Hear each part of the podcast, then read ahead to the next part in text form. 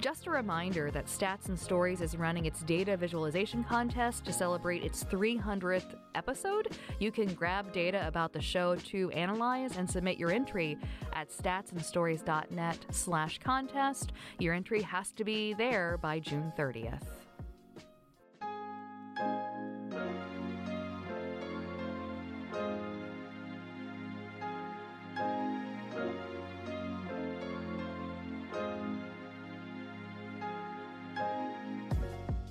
Researchers around the world are tracking disinformation and misinformation as they move through media ecosystems. The explosion in disinformation, in particular, is not an accident. Instead, one researcher argues it's been weaponized by some on the right to erode democracy. That's the focus of this episode of Stats and Stories, where we explore the statistics behind the stories and the stories behind the statistics. I'm Rosemary Pennington. Stats and Stories is a production of Miami University's Departments of Statistics and Media Journalism and Film, as well as the American Statistical Association. Joining me is regular panelist John Bailer, Emeritus Professor of Statistics at Miami University. Our guest today is Francesca Tripodi. Tripodi is a sociologist and media scholar whose research examines the relationship between social media, political partisanship, and democratic participation, revealing how Google and Wikipedia are manipulated for political gain. She's an assistant professor at the UNC School of Information and Library Science, a senior faculty researcher with the Center for Information, Technology, and Public Life at the University of North Carolina at Chapel Hill, and an affiliate at the Data and Society Research Institute. Her new book, The Propagandist Playbook How Conservative Elites Manipulate Search and Threaten Democracy, is out now from Yale University Press. Francesca, thank you so much for joining us on the show again. This is so fun to come back. Thank you for having me. Why are you using the term propaganda in your book and not dis or misinformation sort of to frame what you're doing? And how are those all different? Sure. So within the field, there is a differentiation between mis, dis, and then also some researchers refer to malinformation. Misinformation, disinformation, malinformation, it's all about the role of intent. So for misinformation, these are just false claims. Um, disinformation are known falsities that are spread uh, with the intention of deceiving. And malinformation is information that might be factually true, but has been framed in a way or manipulated in a way so that it is deceiving in its intent. And I opted for this concept of propaganda because I was less interested in the veracity of claims or whether or not these truths could be confirmed or denied.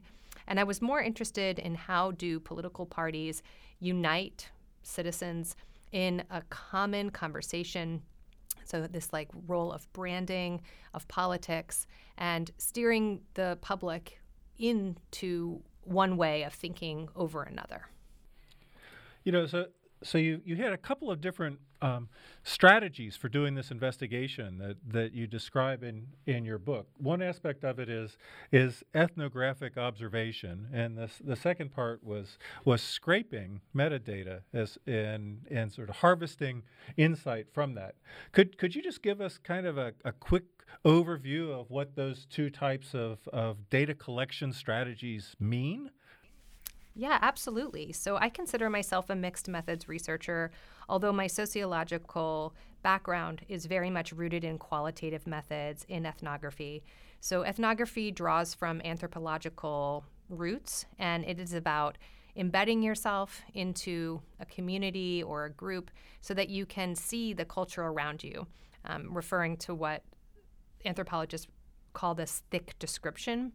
And so effectively, I was able to gain access to a college Republicans group and a women's Republican group. And I spent many, many hours going to their group meetings, as well as any other events that were tangentially related to these groups. And then, in addition to participant observation, I was also able to conduct in depth interviews with persons who were directly involved with these groups or, again, who I met through these groups' events. And what I think the real strength of ethnography is, is that it allows people to speak for themselves. Um, but something that ethnographers haven't done as much as what I did in this study is really engage in the media and information environments that those who I had the opportunity to engage with in person were doing when I wasn't there, right? So an ethnographer really can't be there all the time. Um, but what I added to this study and kind of the field of field of ethnography is a concept I refer to as media immersion. So a lot of the news and information sources that my respondents had indicated were trustworthy sources of news I was actually not very familiar with. So, in addition to my in person ethnography, I also purposely refrained for four months from my traditional sources of news and information, and I replaced those with news and information that my respondents had indicated were trustworthy sources of news. And I felt that doing this was really important because after after that four month process, I did a content analysis of these same shows. So I went and I downloaded the transcripts and I looked for themes using more traditional content analysis. But before I did that, by allowing myself to really embed my embed myself in in that media environment, I had just a much deeper understanding of what were the main concerns that people who I was studying um, thought were of utmost importance. Um, and, and so that was the ethnographic side of the study. Also, through the informed consent process, I, I created a Facebook account that was exclusive to this research project. Now, this was easier for me because I didn't have any private Facebook account. So I was able to maintain confidentiality a lot easier. But through the informed consent process, I asked if those who I interviewed would let me follow them on Facebook. And so after the interview was over, I was able to see what are the news stories that they liked or shared or commented on. And then I would read those news stories as well, just to get a better idea of like what is resonating and why is it resonating and why is this considered really valid sources of news and information for persons who, who I had the opportunity to observe. And then the data scraping that you refer to, that was like really fun. So that was after the ethnography had had ended, I had the opportunity through Data and Society, I connected with this amazing data scientist, um, Leon Yin, who's now at the markup.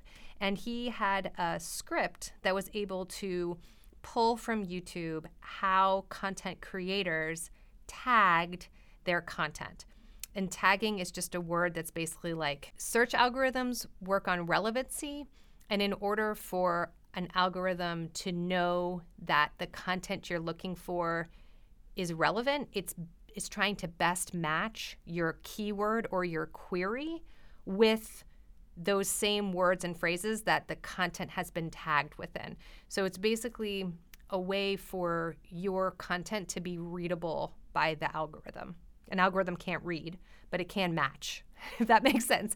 So the content creators on YouTube will tag their content with a bunch of keywords and phrases so that when you search for something in YouTube, you, YouTube's algorithm will be like, oh, here, this super matches what you want to see. And uh, with the help of this data scientist, I was able to pull the top 10 progressive and top 10 conservative YouTubers. And this was just based on like engagement metrics. So we were trying to find YouTubers that had multi million kind of followers behind them. And we were able to look at what are the keywords and phrases that um, YouTubers on the right and YouTubers on the left use to engage with their audiences. And effectively through this, I found that uh, conservative YouTubers are just much more savvy when it comes to tagging their content, um, anticipating their audience's needs, as well as anticipating needs that would be outside of their audience. So they would actually tag a lot of their content using words and phrases traditionally associated with progressive ideas, like feminism, for example, or social justice or environmentalism. And so by looking at that, I really had a more profound understanding of how well um, content creators on the right understand the way the internet works, much more than most normal people do. most of us really have very little idea of how information flows. Um, but through this metadata analysis, I was able to see that this uh, ability to connect with the audience is much more purposeful than people might might realize.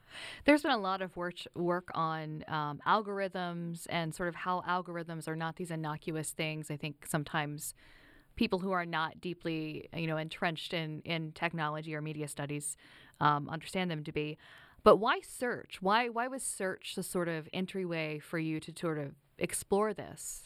For me, I think search is a really understudied way uh, that people spread disinformation.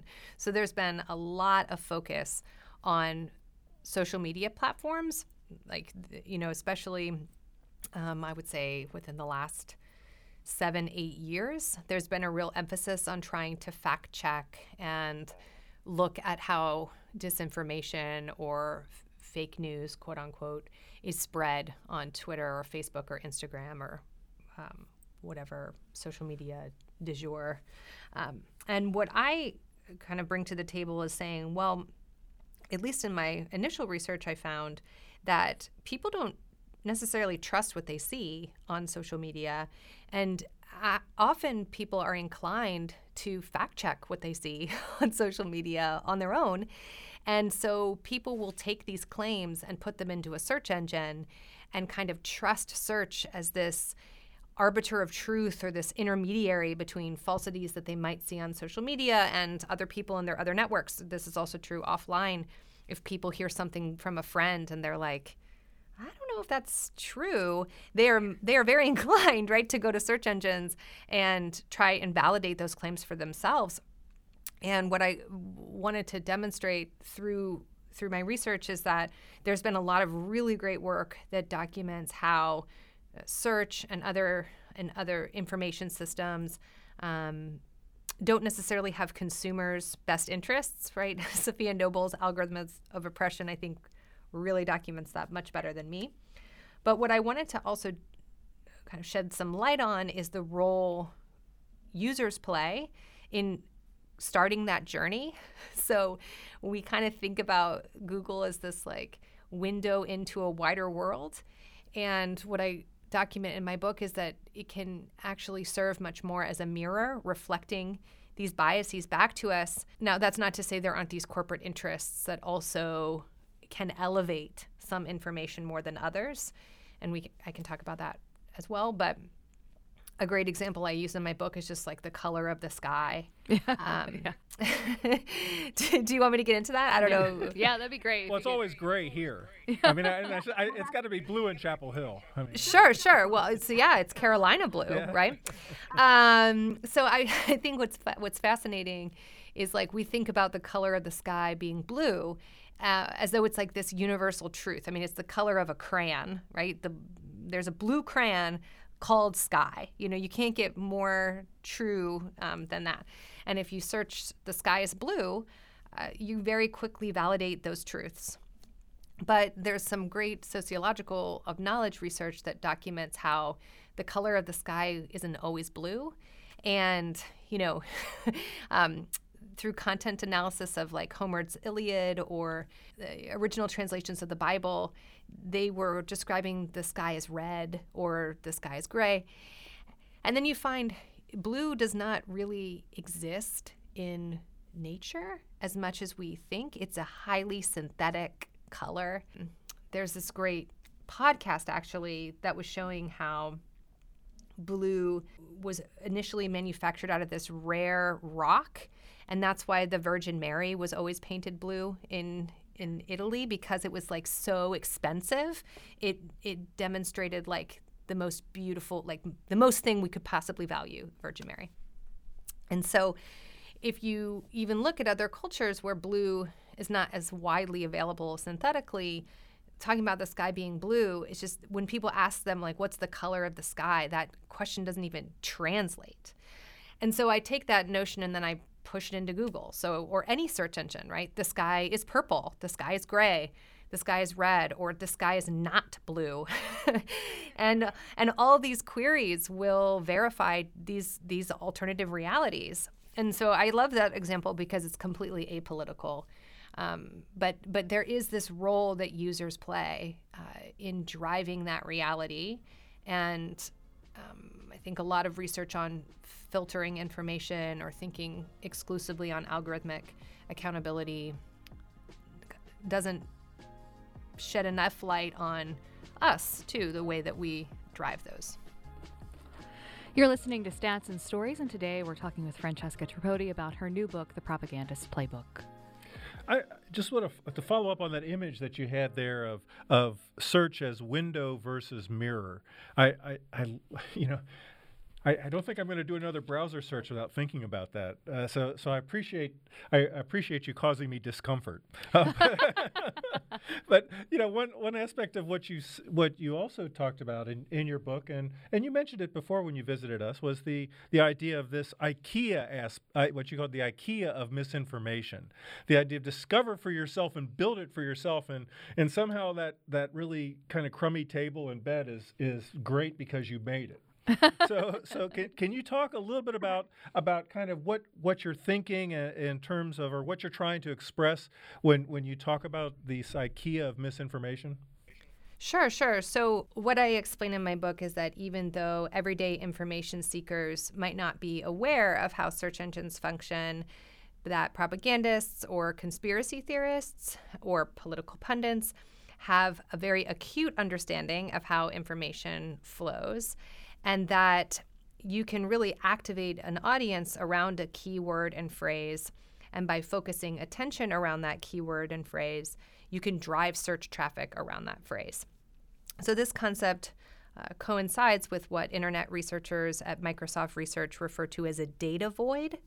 So, when little to nothing exists online, it's very easy to create a lot of attention around that keyword or phrase and trick search engine heuristics without having really any kind of programmatic expertise at all. So you effectively create a lot of digital first content and radio. I was finding, and this was also happening on TV or through podcasts, around this one key concept and then driving a lot of questions around it. Well, who is this person? Why do we care about them?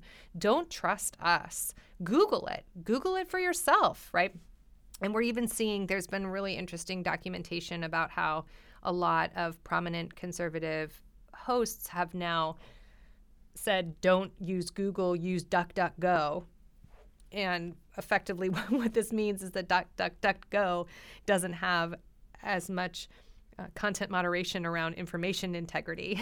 and so it's very easy. It's easier, right, for problematic content to remain at the top um, because there's no one, not no one, I, I don't know of the same level of information integrity work going on um, through DuckDuckGo. So I mean, DuckDuckGo, Google, they, they have their own problems, but I think it's my my worst fear is like after attending my talk, people will be like, "This is exactly why I use DuckDuckGo," and I say, "Well, um, DuckDuckGo is actually easier to exploit than something like Google because um, it just has less people using it, and actually, DuckDuckGo doesn't create its own index system; they borrow from Bing and Google anyway. So it's not like you're getting some like fresh new insights into the world. They're just not necessarily uh, tracking and selling your query. So if you care about data privacy, DuckDuckGo is fantastic, good for you. Use DuckDuckGo.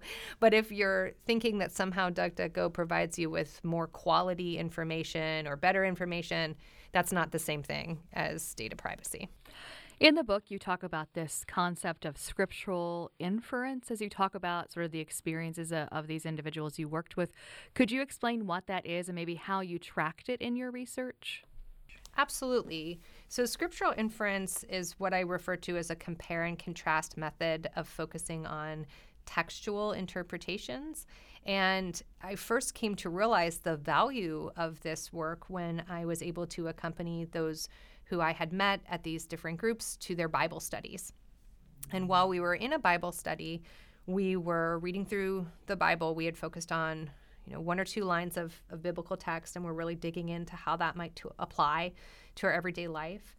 And then the person leading this group kind of pivoted and shift focus, and then pulls out this copy of the tax reform bill and then encourages us to do this exact same deep reading of this piece of legislative jargon, quite frankly, right? I mean, I have no idea what happens in most of these legislative bills. They're not really written with public interest in mind. And basically called on us to say, don't trust the media to interpret this document for us. You need to dig into this text yourself and identify how its provisions might hurt local farmers or small businesses more or less than, than large corporations. And then that basically allowed this to click for me like, oh, one, there isn't this one form of media literacy. So it's easy to say, oh, we can solve this through media literacy. But I think that implies an illiteracy. And what I wanted to do with my book is to say, no, conservatives voters in this country are are highly literate. They are reading a lot. They know a lot. And they are not just coming to their conclusions haphazardly. They have a profound engagement with with media.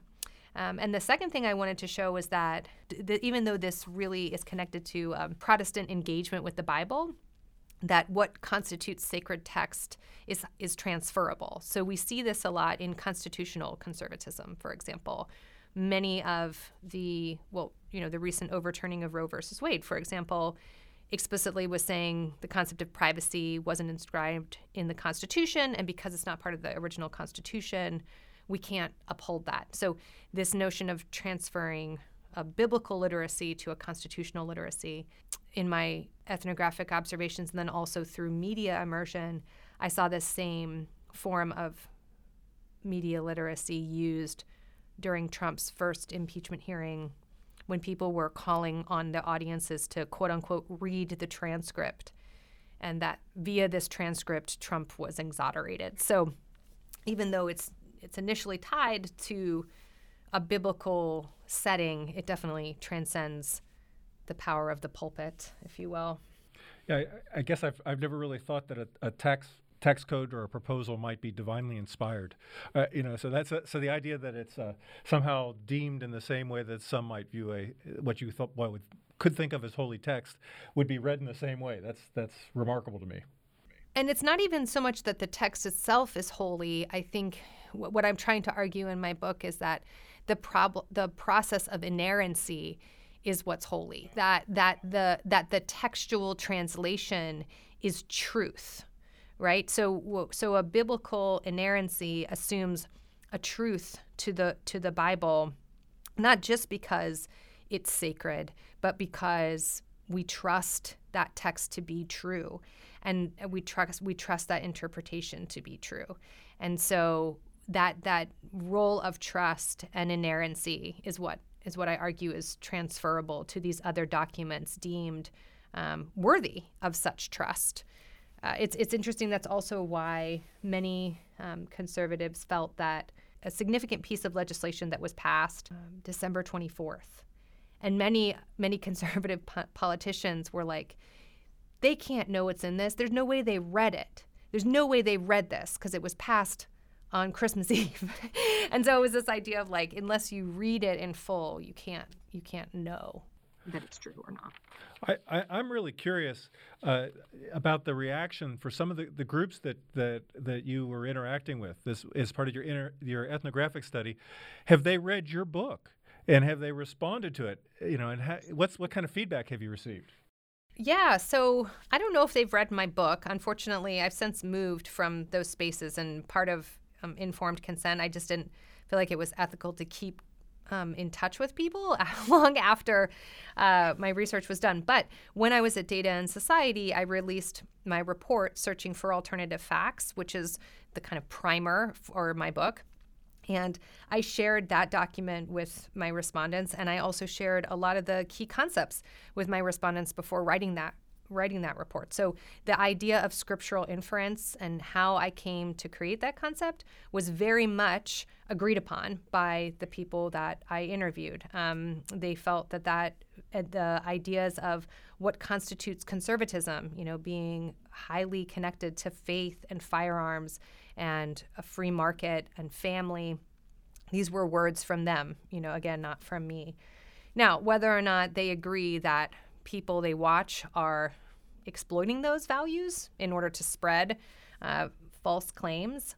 I'm not sure if they would agree or not, But I tried as best as possible in my book to really honor the spaces that I was in. I was writing it hoping that people who disagreed with me would read it and wanted to be very clear and careful that persons that might read it and identify as conservative would hopefully not take offense to to what I was saying. Um, now, some of the some of the pundits probably won't like it, but they, but I didn't interview them, so that's okay. Speaking of pundits, I know Francesca that you have been doing work on sort of notable entries on Wikipedia, and a pundit would be a pretty notable individual. So you have a new paper out, and before we leave, I just wanted to see if you wanted to to talk us through sort of what this new Wikipedia uh, article is, because uh, it's sure. Yeah, yeah, I can talk briefly about it. Actually, would it be okay if I kind of connected how I think Wikipedia is connected to this a little yes. bit? Oh, please do, yeah. please do. Okay? Yeah. Oh, absolutely. Um, yeah, so for, well, thank you for asking me about that, uh, Rosemary, because I love Wikipedia. I think a lot about Wikipedia, and I've done a lot of research looking at how gender and racial inequality um, maps on to the way that Wikipedia um, documents these things, right? How do people establish themselves, right? And what's fascinating to me is that the way search search is changing. Okay, so we know this from ChatGPT. We know this from knowledge graphs. Um, the way that we look for information is becoming much less exploratory, where we like click on the link and read it for ourselves, and much much more answer it for us. um, and these these ways of creating knowledge graphs or like answering our question for us are very connected to open systems like Wikipedia.